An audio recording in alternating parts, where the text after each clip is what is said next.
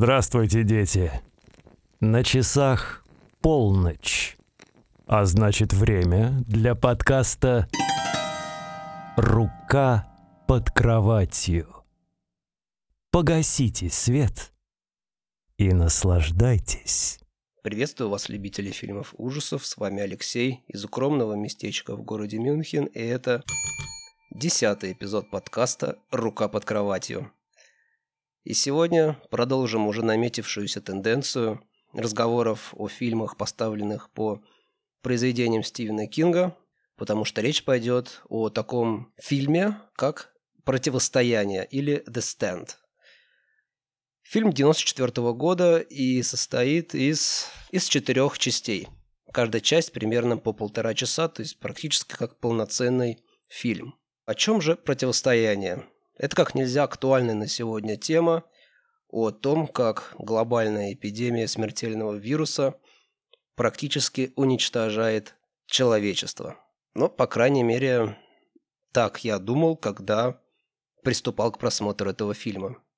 Опять же, оригинал, то есть саму книгу Стивена Кинга я не читал. Наверное, сейчас поклонники писателя схватятся за голову, как, мол, я так мог не прочитать «Противостояние». Ну, вот так вот, как-то особо не интересовался этим писателем. Из больших произведений, если только «Оно» и «Зеленая миля». А его цикл «Темная башня», например, вообще прошел мимо меня, так же, как «Кладбище домашних животных». В общем, прошу не ругать меня за то, что я не знаком с первоисточником. Поэтому Сегодня я буду опираться только на экранизацию. Итак, о чем же противостояние? Как я уже сказал, это о том, как глобальная эпидемия смертельного вируса уничтожает мир. Но здесь, помимо всего прочего, присутствует и мистический элемент, элемент присутствия Бога, точнее, сражения Бога и дьявола на нашей бренной земле. Первая часть этого телефильма, назовем это так, носит название «Чума». Открывается вот такой вот интересной цитатой. «Так наступает конец света. Не с выстрелами, а с плачем».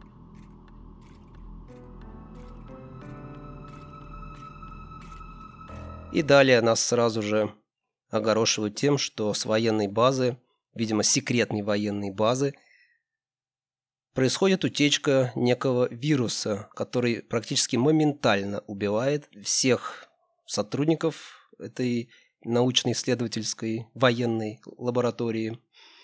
Но одному охраннику с семьей удается ускользнуть. Ну что ж, я подумал, вот передо мной начинается некая постапокалиптическая история, где горстка выживших будет искать противоядие. В принципе, на протяжении всей первой части эта мысль только укрепилась. И только вот э, меня смутили несколько слова умирающего охранника. Он все-таки заразился этим вирусом. Его последние слова были «берегись темного человека». Ну, мало ли что. Мало ли что мог в бреду сказать умирающий человек. Потому что он уже находился на последнем издыхании, и ему могло привидеться все, что угодно. Никаких загадочных и мистических подоплек, связанных с этой эпидемией, я ни, никак не ожидал. И чуть далее такие же слова произносит перед смертью мать известного музыканта, который в дальнейшем станет одним из главных действующих лиц этого фильма – об этом же загадочном и зловещем темном человеке кричит на Манхэттене сумасшедший бездомный. Ну, знаете, такие бездомные, которые с плакатом «Конец света уже близко» ходят по улице, звонят в колокольчик и скандируют об этом. И я подумал, ну что это? Это какой-то всадник апокалипсиса. Если исходить из названия эпизода «Чума», то есть предполагается, что это, видимо, первый из тройки всадников, то есть чума, голод и война. И вообще вот тут же, что меня слегка напугало, это огромное количество действующих лиц. То есть это военные разных чинов, это простые обыватели, работники заправки, магазинов, их семьи. Опять же, этот известный музыкант, о котором я уже говорил, его мать, ученые, врачи, какой-то прыщавый юнец, какая-то молодая девушка. То есть их настолько много, что я сначала растерялся, и вообще я как-то не совсем готов сразу сходу воспринимать такое количество персонажей и сюжетных линий. То есть я в них путаюсь и не сразу ориентируюсь. И в этом фильме засветились в весьма необычных э, ролях такие интересные актеры, как Макс Райт, это Вилли Таннер из сериала «Альф», или мне показалось, что Макс Райт там был. Потом еще был такой старикашечка, который со своей дочерью жил где-то в пригороде или Нью-Йорка, или... В общем, это не суть важно. Так вот, этого старичка играет такой актер, как Кен Дженкинс. Те, кто смотрел сериал «Клиника» или «The Scrubs», знают, что Кен Дженкинс исполнял роль доктора Келса. Слушай, вопрос. У кого два больших пальца, ему на все насрать. Боб Келс, большое спасибо, до свидания. И далее одного из бандитов играет Мигель Феррер, который, к сожалению, не так давно скончался от рака. И я думаю, многие запомнили его по роли одного из агентов ФБР из сериала «Твин Пикс».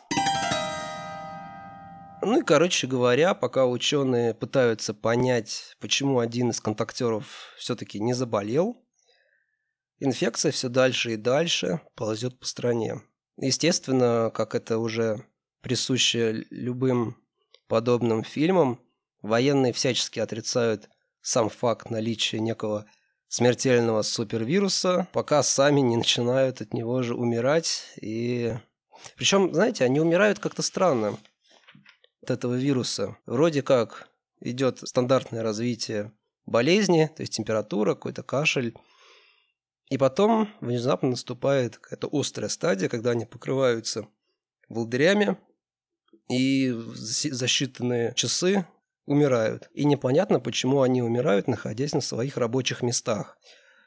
То есть обычно, если человек заболевает, он ложится в кровать, идет в больницу, и если что-то совсем идет плохо, умирает либо в кровати, либо в больнице. Здесь же мы видим такую картину, что люди сидят за рулем, за столом где-то в офисе или смотря телевизор дома в ожидании стирки в общественной прачечной. То есть такое впечатление, что этот вирус их настигает за секунду, и вот они все разом в одночасье и умирают. Не знаю, как было в книге, но непосредственно в фильме это выглядит несколько странно и нелогично, наверное. Ну и в конечном итоге э, все погружается в хаос и анархию. Вот один эпизод, который мне очень запомнился, довольно-таки сильный эпизод, это где доктор Келса, буду называть э, того старичка, имя которого я не помню, буду называть вот доктор Келса, значит, с дочерью слушает, как диктор на радио рассказывает о том, как военные бесчинствуют на улицах, как убивают журналистов, которые пытаются рассказать людям правду. И в это время солдаты в химзащите, в противогазах врываются в студию, и доктор Келса с дочерью по радио слышат, как эти военные расстреливают диктора в прямом эфире. Ну а если вернуться к сюжету, то мы видим, что далеко не один человек выжил, а достаточно много людей уцелело, и они видят один и тот же странный сон, где среди кукурузного поля, вот э, интересно, является ли это отсылкой к детям кукурузы? Так вот, среди кукурузного поля у домика на террасе сидит сухонькая старушоночка и играет на гитаре. И предвещает пришествие некого монстра. И в самом конце эпизода мы видим, как некий человек идет по пустынному шоссе и убивает взглядом оленя. И тут моя теория о том, что это, возможно, всадник апокалипсиса по имени Чума, еще больше укрепились. То есть э, дальше я ожидал какого-то развития с этой эпидемией. Все-таки и появление других всадников апокалипсиса, война, голод. То есть они, в принципе, были бы логичны из-за развившейся эпидемии. То есть начались бы беспорядки, какие-то войны за пропитание, потому что остановилось производство продовольствия, то есть голод и война. Ну а, к сожалению, вторая часть меня фактически усыпила, что довольно-таки символично, потому что она называется «Сны». В этой части мы узнаем, что старушка, которую видит во снах различные персонажи, живет в Небраске. Опять же, является ли это отсылкой к детям кукурузы? Ведь именно э, в этом штате, в штате Небраска, и был расположен городок Гэтлин, где осуществляли свои кровавые расправы поклонники того, кто обходит ряды. И снова нас засыпают новыми персонажами, еще больше новых персонажей, еще больше. Это молодая девушка, какой-то плаумный поджигатель, пироман, добродушный и, ну, умственно отсталый какой-то работяга, старик с собакой, женщина с ребенком. В общем, их на нас прямо вот высыпают целой горстью. В конечном итоге эти избранные, которые видят сны, они находят тихий мирный приют в доме у этой старушки. Ой, как я уже сказал, это в целом довольно-таки скучный эпизод, где практически ничего важного не происходит. Тут очень много разговоров, очень много персонажей и очень мало действий и каких-то значительных событий. Поэтому быстренько пропустим этот эпизод и перейдем к следующему, который называется «Предательство». Он уже немного поинтереснее, и здесь разворачивается довольно-таки стандартный любовный треугольник, когда прыщавый подросток, который влюблен в дочку доктора Келса, начинает ревновать свою возлюбленную к главному герою, который явно станет лидером общины выживших и, конечно же, возлюбленной этой девушки. Я не помню имен, вот вообще.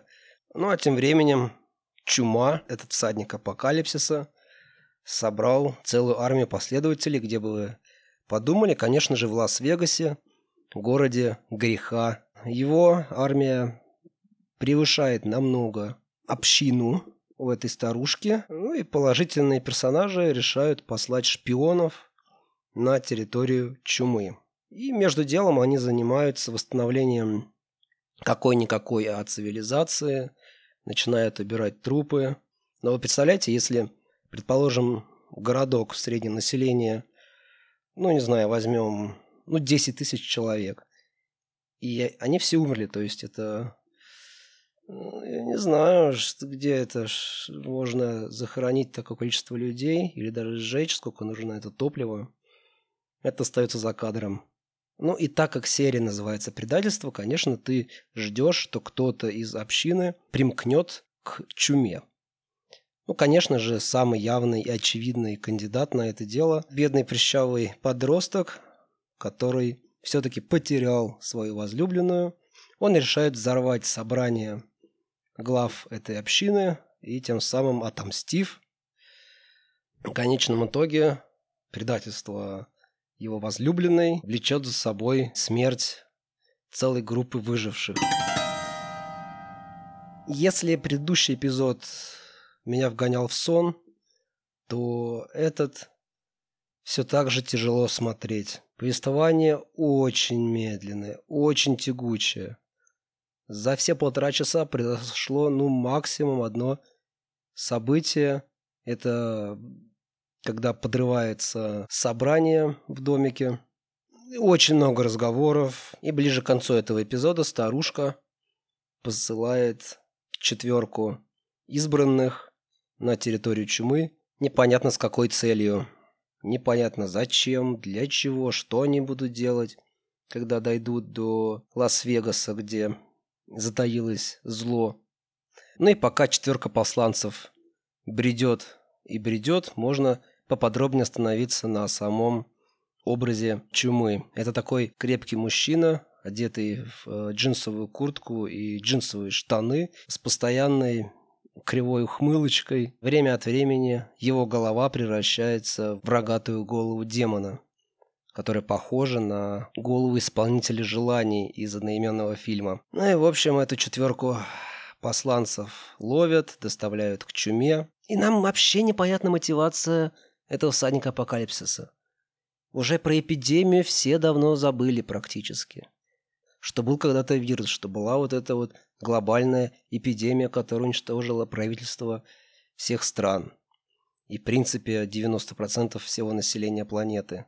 Но что происходит в других частях мира? Может быть, там появились другие всадники апокалипсиса, голод и война, хотя бы показали бы их, тогда картина конца света была бы более полной и понятной, и логичной. Но в итоге нам показывают какую-то невнятную возню с этим самым чумой, который вроде бы пытается захватить весь мир и уничтожить общину положительных героев, которая находится на стороне Бога. Но опять же, какого Бога? Христианского ли Бога? Того, которого мы имеем в виду, когда говорим об апокалипсисе и противостоянии Бога и дьявола. А почему я так задумался над этим? Потому что в один момент тот самый пироман, о котором я еще говорил в начале, притаскивает ядерную ракету. Что же происходит дальше? Дальше происходит очередная возня, в результате которой длань Господня буквально поднимает эту ракету ядерную, шваркает ее о пол, что провоцирует, естественно, за собой ядерный взрыв, который и уничтожает Лас-Вегас. За секунду до взрыва чума успевает превратиться в ворона, и все. Непонятно, что же дальше. Выжил он или нет? Почему Бог решил уничтожить Лас-Вегас именно ядерной бомбой, нам ответов не дадут. Да, и почему именно эти четыре человека должны были пойти на, чер- на территорию чумы, и чтобы трое из них погибли. Как нам говорят, э, их послали для противостояния. И они его оказали. Это слова одной из выживших в конце уже фильма. Но зачем? Что в итоге стало с чумой? И вообще, можно ли в принципе ядерной бомбой уничтожить всадника апокалипсиса? Если это был, конечно, он. И если это был всадник, то где остальные? Придут ли они позже? Были ли они все это время в других частях света? Этого всего нам не объяснили, к сожалению, потому что начало было очень многообещающим, когда нам показывали вспышку суперсмертельного вируса. Дальше все скатилось в банальные разговоры, выяснение отношений в любовном треугольнике и обустройство быта. Довольно-таки спорное, знаете, произведение. Уж не знаю, что было в оригинале, и, честно говоря, и не тянет читать и знакомиться. Не кидайтесь меня, пожалуйста, ничем, если я задел чьи-то чувства любителей данной книги Стивена Кинга, но что поделать? Что поделать, потому что я сначала посмотрел фильм.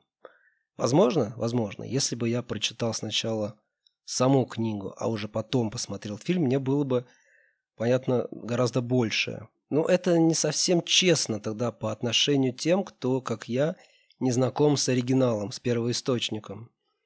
Потому что, когда ты смотришь фильм, тем более такой долгий, из, состоящий из четырех частей, ты, в принципе, ожидаешь каких-то объяснений и более подробного раскрытия всего этого конфликта. Если взять, предположим, тех же лангольеров, которые тоже вроде как являются телефильмом, состоящим из э, нескольких серий. После просмотра лангольеров ты не задаешься такими вот вопросами, что, куда, зачем и почему. Кстати, надо будет в одном из следующих выпусков поговорить о фильме «Лангольеры». Очень люблю его. В общем, как итог, фильм мне не понравился, к сожалению. И если у вас есть какие-то замечания или дополнения, возможно, вы читали первоисточник и можете дополнить пробелы, которые остались у меня после просмотра фильма, то добро пожаловать в мой email horrorhandpodcast gmail.com или в комментарии под постом ВКонтакте. До следующего раза.